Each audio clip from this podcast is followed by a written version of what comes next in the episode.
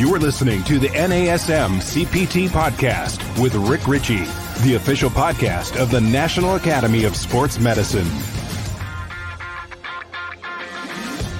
Hey, y'all, and welcome to the NASM CPT podcast. My name is Rick Ritchie. And as always, I'm happy to be here. I'm happy to have you here. And I want to talk about some stuff today. We have a, a friend who's been on the show multiple times named Jamie Tartar and she's been on the show. She's pretty smart. And if you've listened to, to the sessions that we've done together on the NASM CPT podcast, you probably got a lot out of it.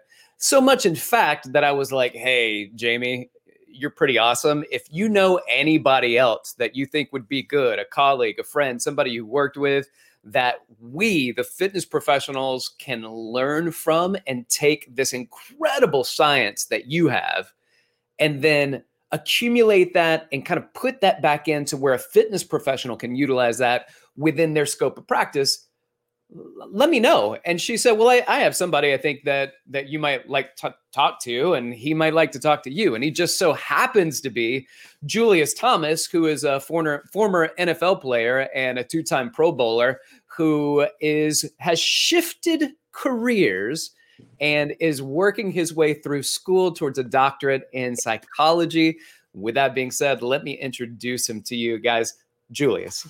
Hey, Rick, thanks for uh, having me. Um, you know, I call her JT, but uh, Dr. Tartar, she's a, a mentor, um, just been phenomenal in so many ways of helping me develop, um, you know, as an academic and giving me the opportunity to get involved in research and neuroscience. Um, so she's one of my favorite people, and uh, it makes me happy to, to know that she spoke highly of me in that way. And uh, thank you for having me on. And I hope to uh, add value and, and, give the trainers out there something that's meaningful that they can use and, and, apply to their own professions.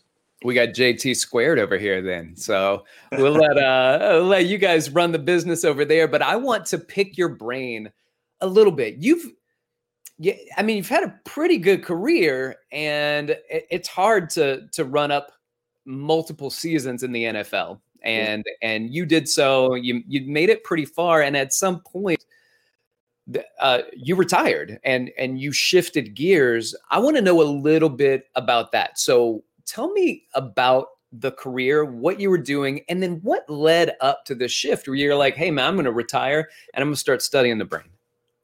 Yeah you know it was um, you know first off i'm very blessed. It was it's an amazing journey to have been an athlete for 30 years but um, you know, as as you can imagine, it, it's not a um, an easy profession to have. You know, in so many different ways. You know, yeah, there's a physical uh, nature, there's the mental nature, there's the uh, separation from friends and family. You've been so dedicated to this one task at an age, I don't know, 12, 13, you just decide to commit and try to become the best athlete you can. And if you're fortunate enough to continue to have success and healthy and be a part of a really good team. So um, it was an amazing experience to be an athlete, but I think in some ways I, I always kind of struggled with it.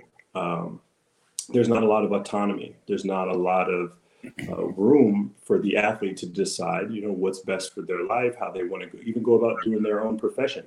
It's one of the unique jobs that you can have in life where as your expertise continues to develop and you get better and better at what you do, you still don't really gain much say in what it is that you're doing. Um, so that was a, a, part to be honest it was just a little bit frustrating for me um, but I, I, reached this moment kind of in my own life and it's kind of an existential thing but um, i started to get less pleasure from having my own success than from helping other people have theirs hmm. and i would sit here and i would say man we put our we put our hands in this huddle and we break down one two three family and we say it over and over but then we see guys struggling we see guys struggling with what's happening in their lives um, on a personal basis, but we don't really address it. We don't we don't have the same um, energy towards addressing it as we would something that's happening on the field.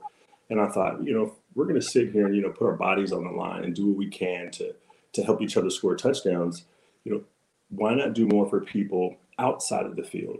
And um, it was really important for me to uh, to try and figure out a way that I could do that and um, stepping away from the game and being able to um, to get involved in things that you know I wasn't fully aware of, things that I hadn't had the chance to experience, didn't have the time to do. So um, mm. I really started figuring out what's that next step going to be, and I was able to meet some great people and really start thinking about what would it look like to go into the field of psychology.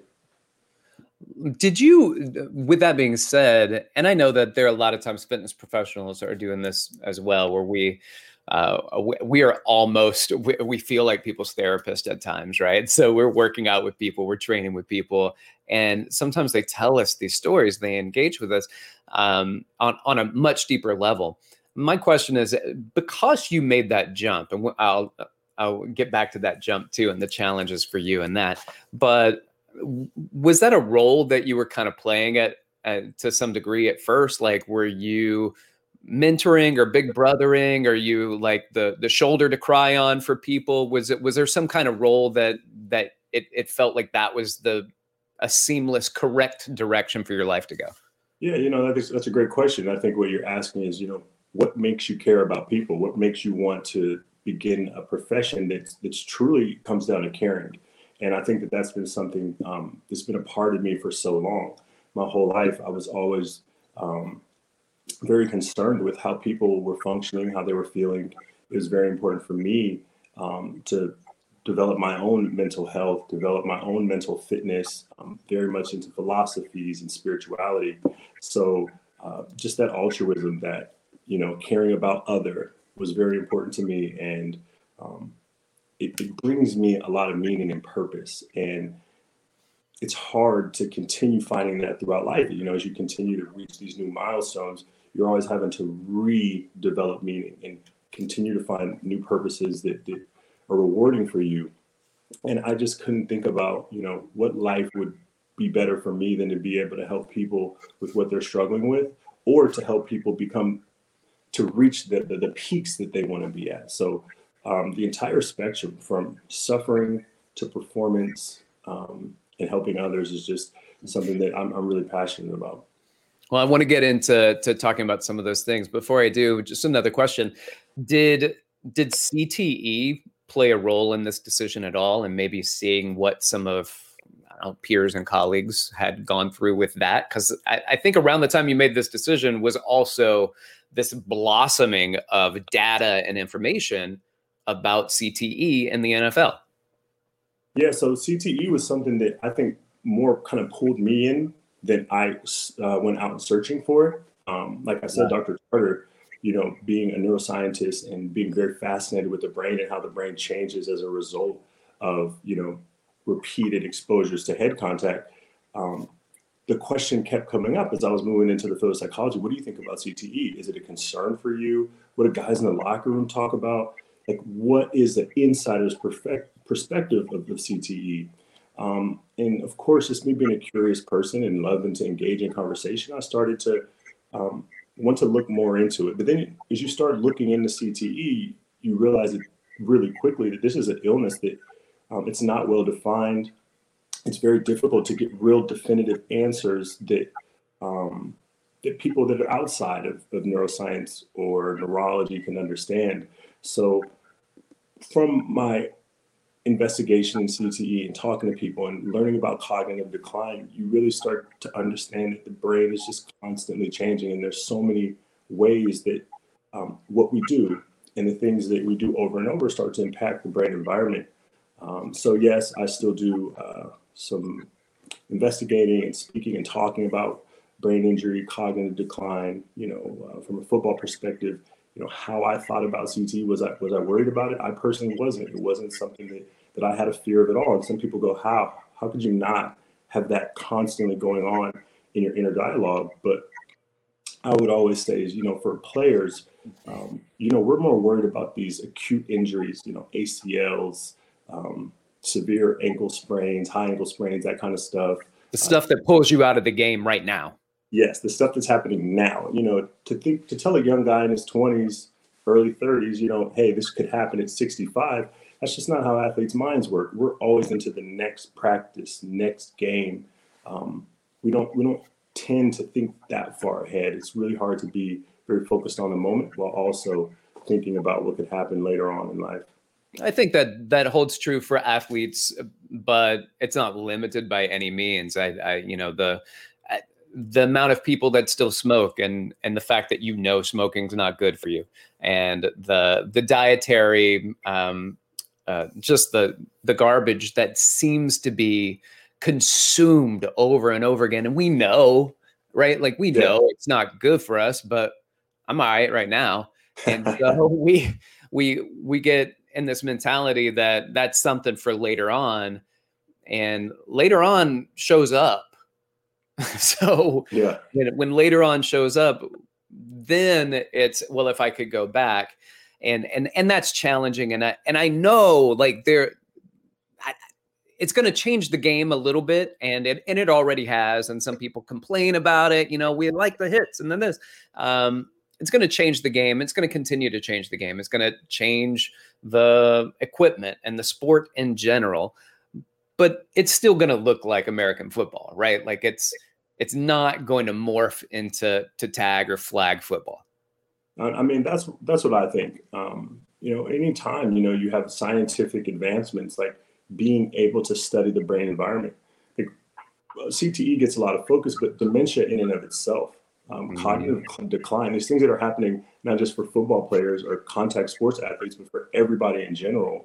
Um, it's a growing concern for people worldwide. And I think that it's right for us to start looking into it. And it's right for us to start looking at what the long term effects of engaging in different activities are. But I don't think it's really going to change the activity. And I always use skiing as an example. Everyone loves skiing. Everyone that has been on the mountain and been able to have that experience, they talk about what it meant and how much they enjoyed it. But we just get really good at repairing knees because we yeah. association between skiing and injuries. But it does not stop people from going down the mountain. I mean, we get whole hospitals on the mountain now just so that you know if you have right. injury, you can go get the best, most quality medical care to help their recovery begin then. So I don't truly see the game of football changing too much, but I think what we do around it, I think that how we monitor what's happening in somebody's brain environment, whether that's do you practice a day? Do you not practice a day? How many times do we put pads on? All these things that are probably going to be really good for the long term health of athletes and also help the game um, still be something that so many people enjoy. Well, if you've ever wondered where those retired athletic trainers went to, they're up on the ski mountain taking care of those people. So, uh, I want to reintroduce our guest today. We got Julius Thomas, who's with us, and he's a former NFL player, two time Pro Bowl athlete, and currently working on his doctorate in psychology. And he's very focused on things like positive psychology. And we've had a guest on here recently, Darlene Marshall, was on discussing positive psychology, and she went through the MAPP program at UPenn. And I, I, I don't think that we're going to run out of space for positive psychology and having discussions around that. Uh, it is something that's so valuable that needs to be addressed. And one of the things I want to address with that is there's the shift that took place in your life. So we talked before uh, we we got on the show about the shift that took place in mine, right? Like going from a trainer to investing money while having young children to build a business that could potentially fail. And if that business failed, then all the money that I had is gone. Plus, I owe a lot of money to yeah. the, the bank, right? So that's challenging. I'm scared. Um, was was there any fear for you in stepping away from this kind of monumental achievement where and i know you mentioned autonomy and autonomy as we're very familiar and some of our, our listeners are familiar with self-determination theory and many other things where autonomy is really central to to who we are as people how how did that start to take place where you have some really and and we know achievement is important to people. What took place? You had this great level of achievement over here and but without the autonomy did you feel like just there wasn't balance in the force? Well yeah i think you, you brought up two interesting things that um that i mean i could talk about forever but you, one is the fear in making a transition in life. Um, and then the second would be you know what makes somebody say it's okay to give up million dollar contracts and to go pay to go back to school now. Yeah. um, you know what was that inner experience like?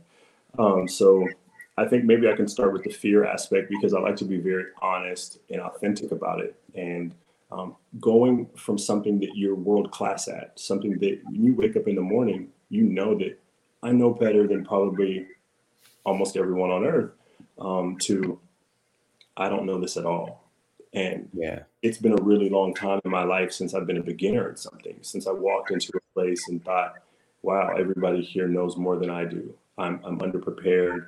I'm undereducated in this space. So there was a tremendous amount of fear. Um, yeah. And being able to regulate that and to remind myself that that's, do, that's the brain doing what it does. The brain says, hey, we're safe here. Why would we leave safety and go into uncertainty?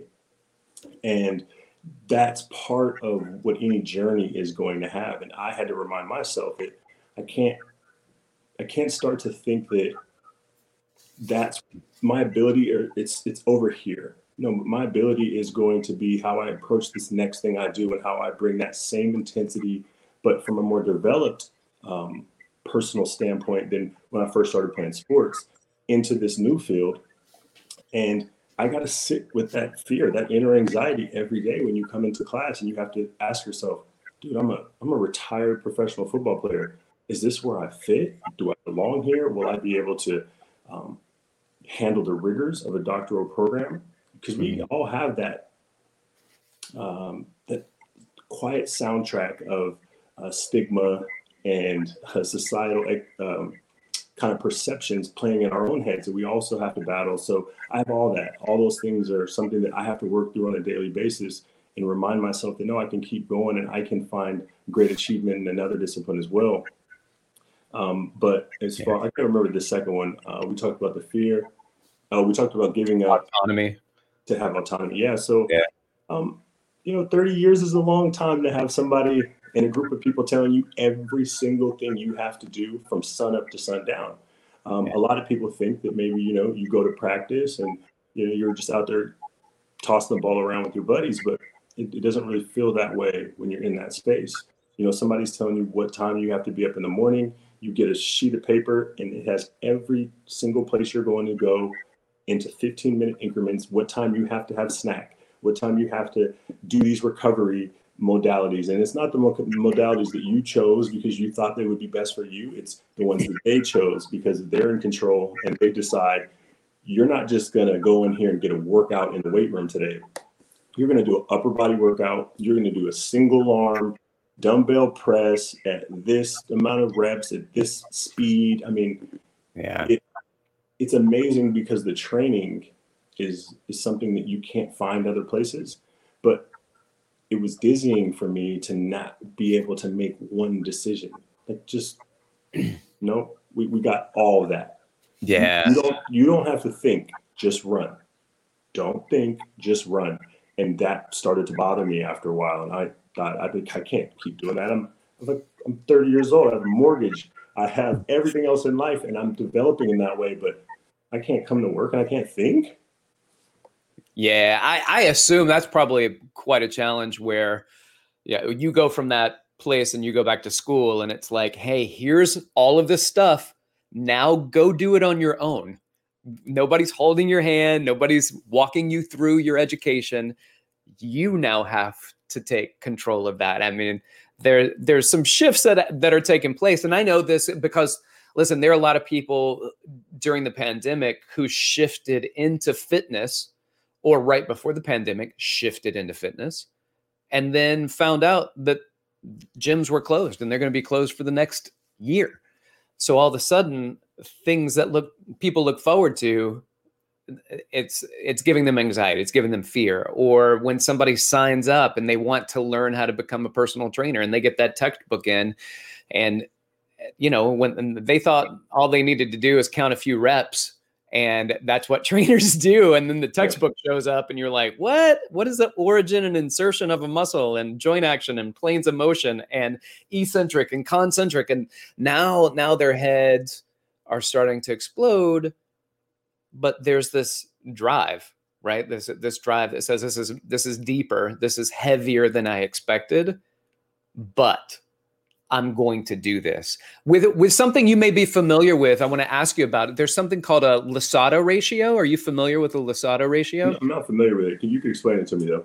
Yeah, so this happens a lot, and Seligman talks about this in his book Flourish.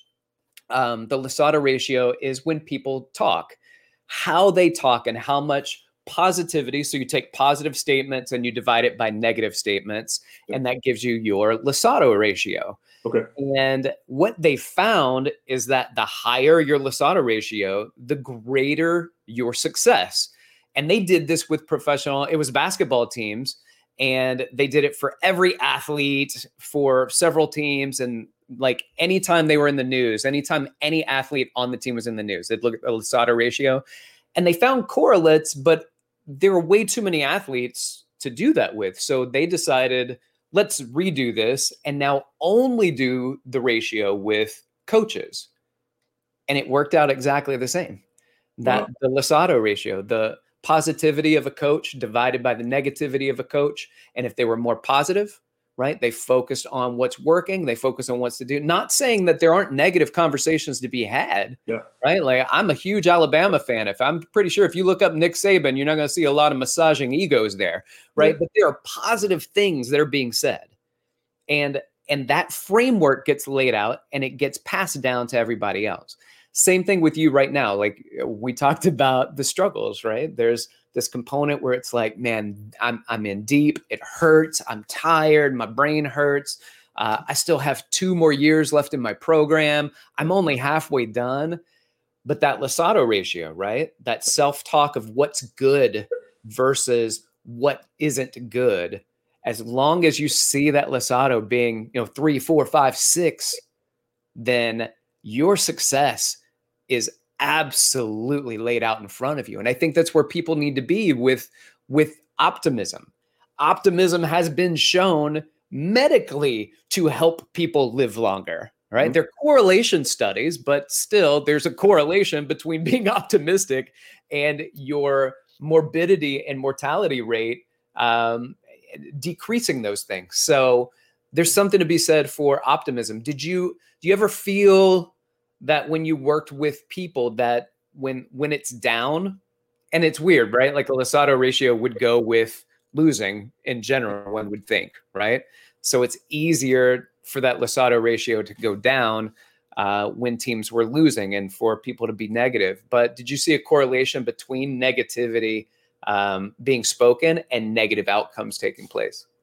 Well i mean i was just thinking from from a neuroscience perspective just all the the relationships that you um, that you illustrated and how the brain and the mind are interacting with each other in all those different um, circumstances to determine, you know, belief, esteem, that, that, that confidence piece, you know, and you talked about the coaches and the players, and that you hear in these people that have had repeated experiences of success.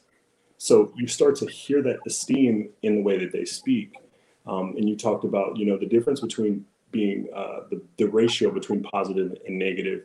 And, you know, I always say be net positive, be net positive in what you're saying, be net positive in um, your health promoting behaviors. Just is, if you can always be mindful of this ratio in life, positive to negative, you can start to really have um, really productive shifts in the things that you're doing.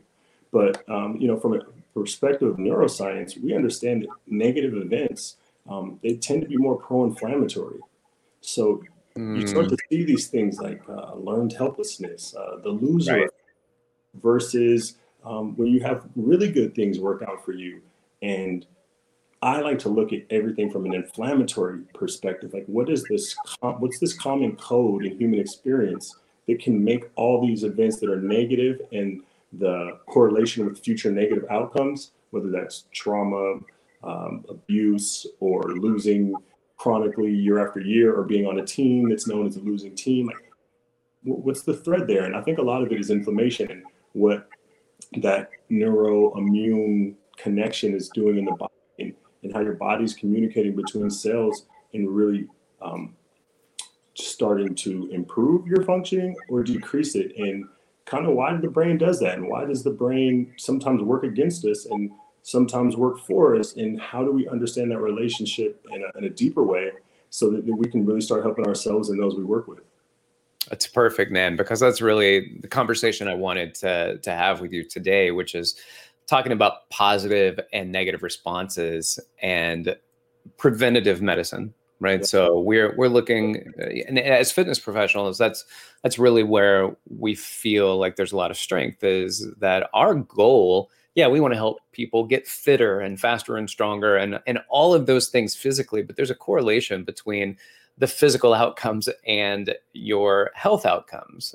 And and and a lot of that goes into well exercise also shifts our mindset and we tend to be in a better place mentally as we exercise.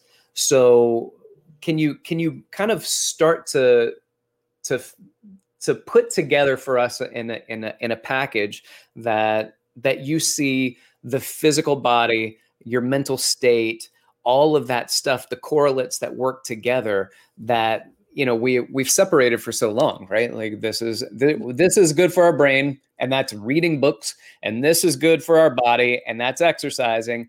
And then we'll take little bits of exercise and we connect exercise to cardiovascular connect exercise to this. But the brain has kind of up until recently not been involved in that fitness conversation.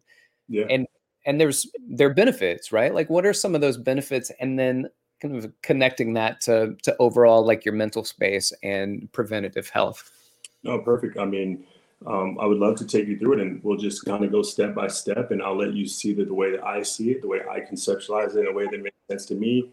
And you can ask me questions and, um, you know, we'll really try and lay this out so that the people that are listening or watching can understand. So when you talk about positive psychology from, from the way that I look at it, you know, you're really talking about five buckets, five health promoting behaviors, pretty general, that are going to lead to positive outcomes. What are those outcomes? Uh, that's decreasing the rate of chronic disease. That's increasing disease management. That's increasing performance you know? So you're going to first talk about physical activity how important that is for just the entire positive functioning mentally and physical then you're going to talk about sleep and how important sleep is and getting the right amounts of sleep. Then of course nutrition and what that's doing in the body then you move into having these positive experiences in a day whether some people we listen to music read journal take a walk, um, these type of uh, things that make you feel mentally um, better. Are you doing those, and what number of those, and how much are you engaging in throughout your week? And then lastly, what's your relationship with substances? Well, you know, whether like we talked about earlier, smoking cigarettes or alcohol or drugs, and how are those impacting you, like the the nervous system part of you? So I think that when you talk about physical activity, it's really important to remember that when you're physically active, your body's producing growth factors. So I really want to like take a second and pause there and just really think about that. Like when you're doing things that um, that are physically active, doesn't even have to be going into a to a, gym and, and like going hard on the weight room. It could be taking a bike ride. It could be um, you know jogging with a friend. Like all these things are producing growth factors, and those growth factors are entering your bloodstream and then they're making their way up into your brain. So one of those growth factors that we talk a lot about, we hear a lot about is BDNF. Yeah. So, um, you know, I was actually writing a chapter and I started thinking, well, you know, what's going on with BDNF? I hear about BDNF, brain derived neurotrophic factor. What is a trophic factor? What does it mean? Why does that matter? So I started thinking, well, where does BDNF come from? We get it. Like, okay, BDNF's going to the brain. We're getting mentally healthy make it make sense, break it down. So the first thing is BDNF, it's, it's released when your muscles contract. So like the more you're contracting these muscles, the more um, growth factor that they're producing that are making their way into your brain. And one of those really positive results of increased um, growth factors in your body is that it's enabling your brain to make new neurons. Why are neurons important? Because as we age, we lose them and we if we now can understand that, wait, human beings can produce new neurons throughout their life. Oh, how's this happening? Oh, wait, this is happening because increased levels of BDNF are starting to help people produce more neurons.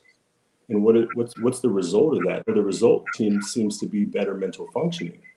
oh, physical activity is essential. It's important. Not only is the physical activity helping me maintain muscle strength um, and all the benefits that are going to happen with that, from supporting my skeleton to helping me age better, but that same physical activity is also producing growth factors that I'm unaware of, and that increased growth factors in the blood are making it into my brain, and that's helping me have better mental health, better cognitive functioning. That's an essential piece of what I should be doing in a week um, to the recommended physical fitness um, levels to make sure that I'm supporting my brain and body at the same time. Julius Thomas, you're laying it down thick. Ladies and gentlemen, we've got Julius Thomas here, former NFL player, and now shifting into working on his doctorate currently uh, in psychology. And he's he's about halfway done with his, his program. And I, I mean, if if you're laying down this kind of information and you're only halfway as educated as you're about to be, then then the world better watch out because we got some some good stuff coming. Before we move forward with this, let me ask you a question. I see in the background you have uh, a sign up. Tell me about that sign. Tell me what that means to you. Um, you know, the Mamba mentality. You know, it's it's a constant quest to be the best version of oneself. And I don't think that there's anything that's more important to have as a mantra to remind myself every day. It's now that I'm going into a new discipline, new field, what's the why in it? You know, for so long, I always tell people, your why has always been to make money. That, that's a huge, that's most humans, everything they're doing throughout their week is because they need to make enough money to be able to pay the, the bills that they have and to do the things they want to do. But what if you no longer have that why anymore? That's an existential mm-hmm. crisis. That's a place to be where you now have to to rebuild this meaning and purpose in your life. And what better thing to commit to than saying, I don't know every direction life is going to take me in, but I'm going to commit to being the best version of myself. That means not getting comfortable with what I've done in the past or not somebody else being comfortable with where they currently are. And it doesn't mean you have to become you obsess yourself with trying to become the best in everything. No, it just means every day you're just trying to get a little bit better. And wherever you're starting from, that's fine. You just got to keep going. And you're never going to be able to fully realize that masterpiece inside of you, that fullest expression of yourself, unless you continually apply strain to your days. And you want to do that in the right manner. And that's why um, having somebody like a personal trainer and having people that understand how the brain and the body all work together to help you manage that strain. Because I'm sure that we could probably talk about that forever. You can push too far, and you can start to forget to do the recovery stuff, and all these things will start to have negative impacts on your performance. But for me, I, I really encourage the people I work with and the people I talk to is, hey, what are you doing today to get just a little bit better than you were yesterday? Yeah, I pulled up a quote while you were talking, and this goes back to to when I was taking that jump from not being a business owner to being a business owner. I read this quote, and this was single-handedly, if if I were to point at any one thing that changed, and of course there are a lot of factors that that play into it, but it was this quote, and I want to read it to you, and I'll get your response from it. Um, from uh, somebody named Anais Nin, and she wrote, "And the day came when the risk." to remain tight in a bud was more powerful than the risk it took to blossom. And I feel like that's where I was that that I was tight and I was in a bud and I wanted to blossom, but it was scary out there. It was, and I could lose everything. I could blossom and that would be it, right? I have lose everything. But I couldn't not blossom. Yeah. And and to me, speaks to a lot about what you're talking about is it's scary out there. You don't know what the next steps are going to be like. You don't know what's waiting out there for you. And it could be failure. Yeah. And i got to the point where i was okay with that that i was okay if i was going to fail because i needed to try to succeed and do something that that for me was was great and it, it's not just did I do that and it's a single achievement, but it's an ongoing achievement and it's ongoing desire. And I've I've had failures and you know I've had a pandemic losses in business and and a lot of things have taken place and I don't look back at those things and think ah, I just wish I would have never done it and saved a lot of money. Um, I mean, there are moments where where I think that, but then I think, well, what what would I have done with that money? I probably could have spent it on something else and maybe also had failed, but there's a process and I learned from it. And my mentality isn't let me let me ruminate over what's lost. It's let me learn from what I did and and go on focusing on something else that that I can move towards. So being being tight in that bud and that was just too painful. So I needed to do something and that where I could have potentially lost everything, but I needed to take that risk. Where does this Mamba mentality fit in with with risk takers? And also, I like what you said with with exercise coming from uh, an, athlete. So you know, two two time Pro Bowl NFL player, and you just said you don't have to go uh, ham necessarily, right? Like you can yeah. you can go for a jog with a friend, you can ride a bike.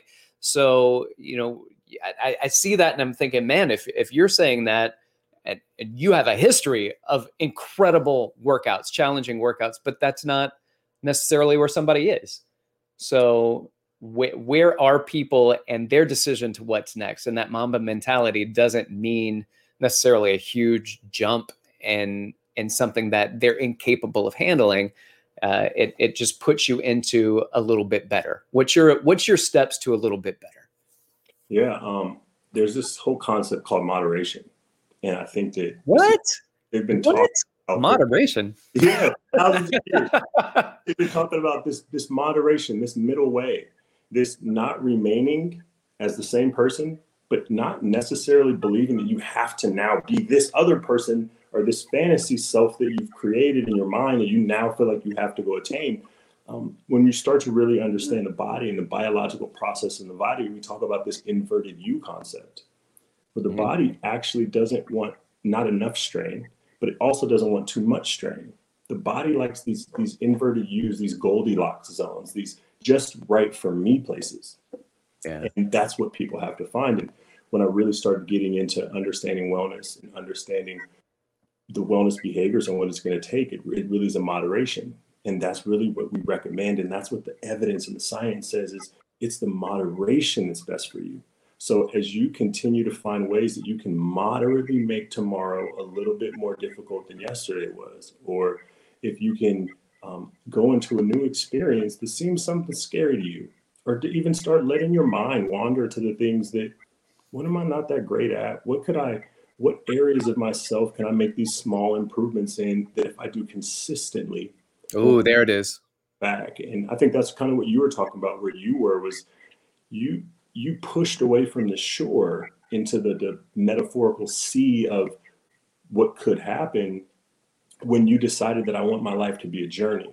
I don't need my life to be a constant stream of successes and um, no struggle and no difficulty because it's hard to think about possibly having to life throw strain at you or you can say, if I make my life a journey and I continue to meet the challenges that are ahead of me with this the right values and the right mindset, you're going to be able to look back on this experience called life and say, you know what, I, really enjoyed it.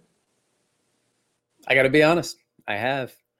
I, I have enjoyed it, and it's not always been easy, but it, it's it's been worthwhile. And I remember also I was talking to my wife at one point, and this was early on in the business. I just didn't know if it was going to go very well, and I said to her, um, "You know, I, I wonder what business I'll I'll do next."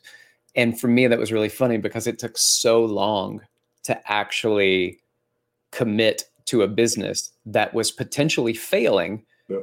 And in my mind, I was like, "What's my what's next?" And yeah, I'd I was so worried before about failing that I wasn't going to try. And then it was strange because I was in the midst of potentially failing and ready to do it again somewhere else, somehow else, just to make it happen. And and I think the answer with this in some cases is that our fear of what something's going to be like isn't that bad, but we we create the monster. Yep and and you know that's that was something that when I came face to face with it, and, and fortunately the that business ended up working out.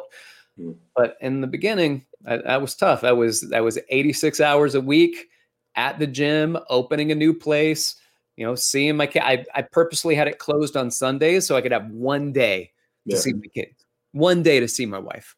Um, it was it, it was challenging. I I wouldn't do that again. That's not where I am in my life, but uh, I I put a lot into it, and I was ready to to make that change. There are a lot of people out there who are going through it. I know that you went from from playing sports and and big contracts and uh, to to saying I'm I'm going to do something that I'm interested in, but I don't even know if I'm any good at it.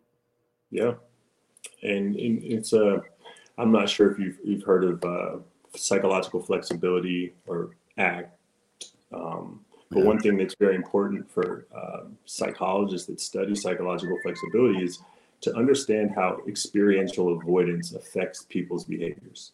And I think that's a lot of what you're talking about is um, what, what was your relationship with fear?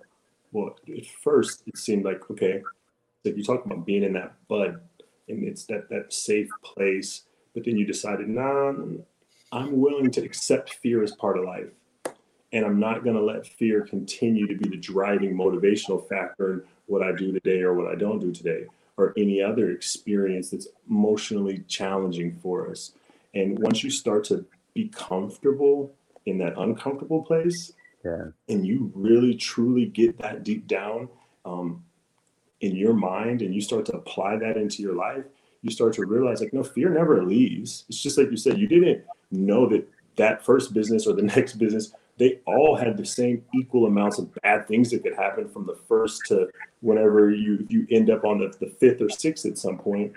But it was your relationship with what bad could happen that changed. And that's what can make you sit there and go well when i do this again because now you're becoming more confident maybe not always in your ability to succeed but to be able to endure times that are difficult yeah, I think you're right. I think that what ended up happening was we can go back to the Losada ratio, right? Like all I kept thinking about was what good can come out of it. And then I would say, oh, what about the bad stuff? What about the bad? And then I would say, well, then there's this. And what about the bad stuff? And so the bad stuff kept bringing me back down. But the ratio of positivity, what great could come out of it? What are the benefits and the blessings that I could receive from from this journey? Um, it, it became overwhelming to the point that that I just had to jump. And and you see this, there are spikes in motivation. And this this goes back to something you were already talking about, right? Like the yeah. spike in motivation is not necessarily a healthy thing. Somebody gets spikes in motivation and they they throw out all of their junk food, right? It's gone.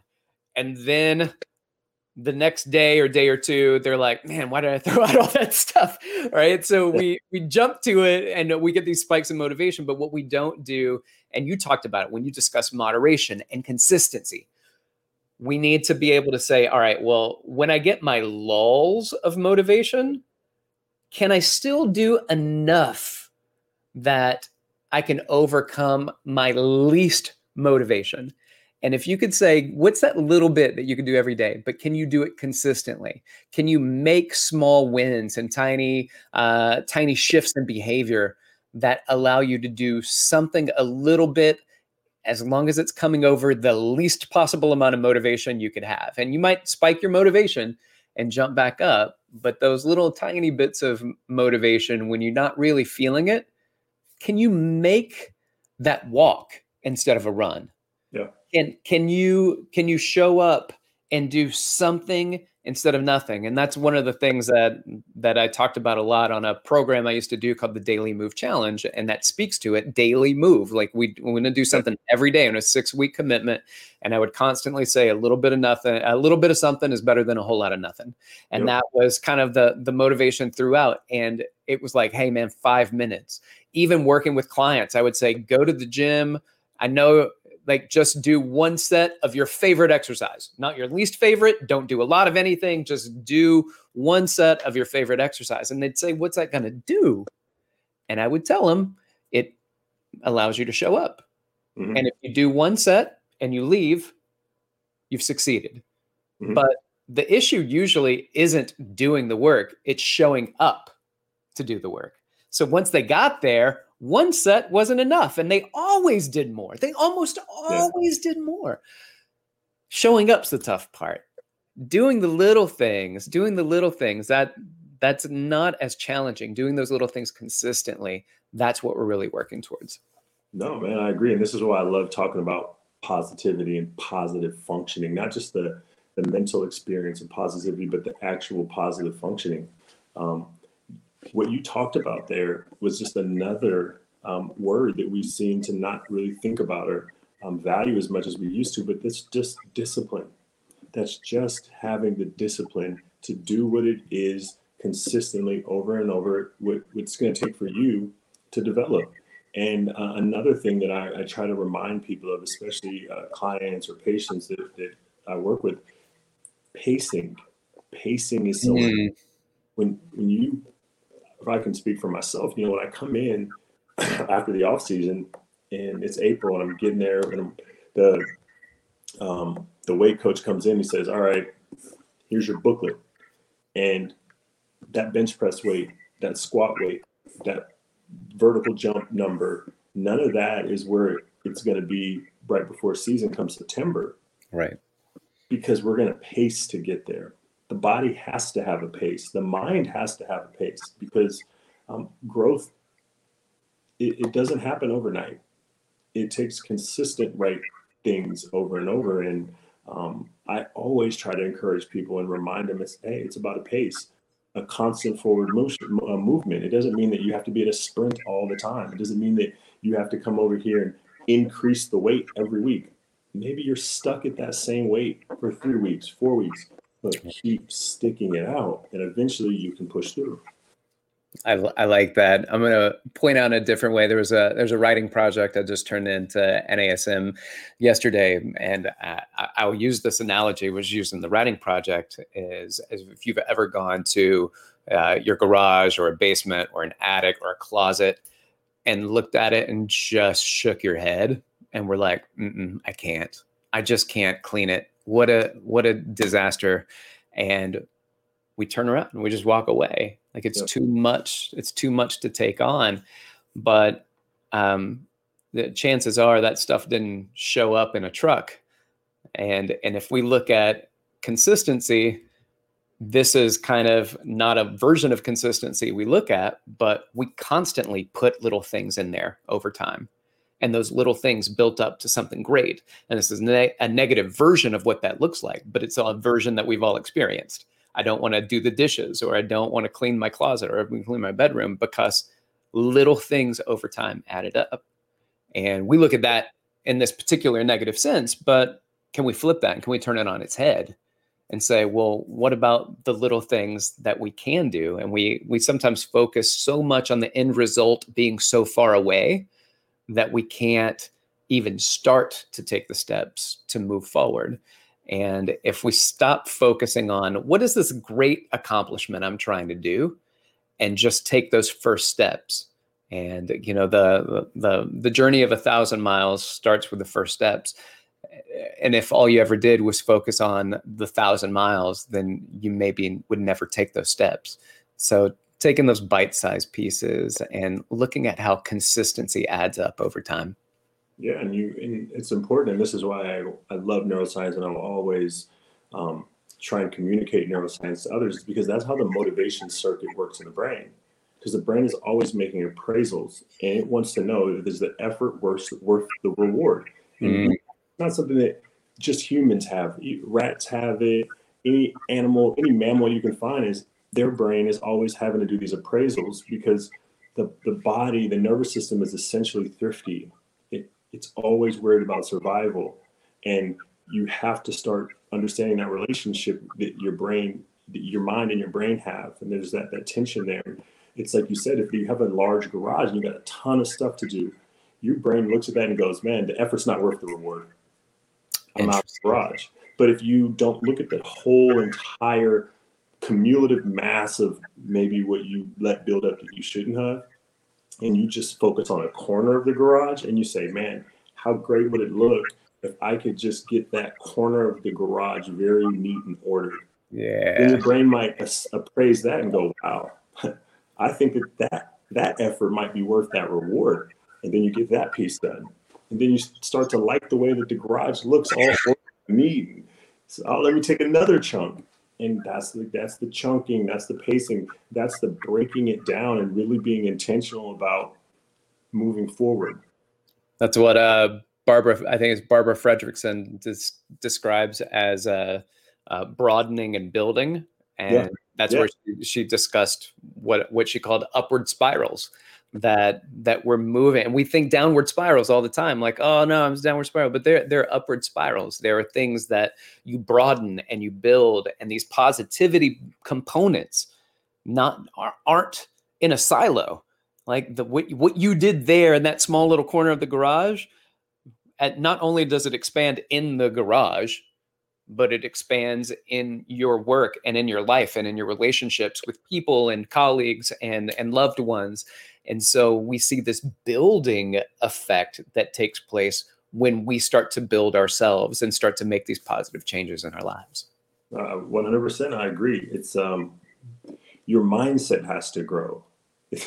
It's it's yeah. so easy to lose sight of where you began for anybody in any walk of life. I can only speak about myself personally but if I was 11 years old and I had to think about blocking DeMarcus Ware on a fourth down or Von Miller, I would have had to give up right there. There's no chance. But if you just keep sticking with it and, and you go off and you play basketball for eight years and that doesn't work out professionally, then you find yourself over here and now you you you would think that somehow these don't overlap, but you've built these um, these parts of yourself and you've you've created this growth it, it, now it translates beautifully into this other aspect of life. Or now, if you get to the top of the mountain and you got to come all the way down into the valley, leave your nice place you built up there in that career or in that space in life and start over again, you get to keep that mindset. You may not have the same ability um, and the same skill set, but the mindset's there. And if you continue to make these mental strides every day to try and be as resilient as you can be mentally, that carries over into everything you do in life. And that's awesome. That is awesome. Julius Thomas, thank you so much for your time, your wisdom, your expertise, and sharing that with me and sharing that with the audience that is here. Uh, is there anything else just in in leaving that that you would uh, you would say to, to our fitness professionals? And then as you wrap up, if you have any social media handles that you'd like to call out, if people can reach out to you for anything, then then let let us have it. Yeah, I think that you know I really want to encourage the um, the fitness professionals to continue to be proactive with going out to people. You know, prevention is so important, and the reason why is because the prevalence of chronic disease is growing in our country. Um, I think there's 210 million Americans that are suffering from a chronic disease, and a lot of our chronic diseases are preventable. And that's going to be doing those health promoting behaviors over and over and over again and encouraging others to do it and when you're a fitness professional, your your role of support is so important because on those dog days, when it's hard to come and, and your trainer says, "No, I'm expecting you to be at the gym today. You got this." I'll I'll dial it back, but I, I think you got to keep working. And the role that it's going to take everybody in public health together combined to really be able to, to turn around the trajectories of what long-term health quality of life, life satisfaction looks like for the people in this country is important. And I'm always going to be an advocate of that. So I just really want to encourage, you know, the fitness professionals um, to keep understanding more, keep learning, keep being educated on all the things that they can do to really help the people that they work with live healthier lives. And um, I, I, don't do that much social media, but uh, I'm on Instagram. Just I think it's Julius underscore Thomas, and you know, as I continue to develop and, and grow in my career, I'll, I'll, continue to try and do more things where I can try and share some of the understandings that I'm learning in um, in my professional journey uh, with others, so that they're able to help themselves and the people they work with. Wow, I love it, man. We've got a it's like a coming of age story as an adult, right? and and it continues and it's constant. So uh, thank you for for being being a part of this show and and and talking to our audience. I really appreciate it. Everybody, I want to say thank you for participating. Thank you for listening. And many of you have done so. If you are interested, please hit me up on uh, Instagram. It's dr.rickrichey. and you can DM me with any of the ideas that you have for podcast topics. You can also email me, rick.richey, R I C H E Y, at nasm.org. Many of you have. I appreciate it and have followed up with you and provided some podcasts because of that. So if you have some ideas that you want to work towards, then reach out to me. Thank you, Julius, for your time. Thank you, everybody, for listening. This has been the NASM CPT podcast.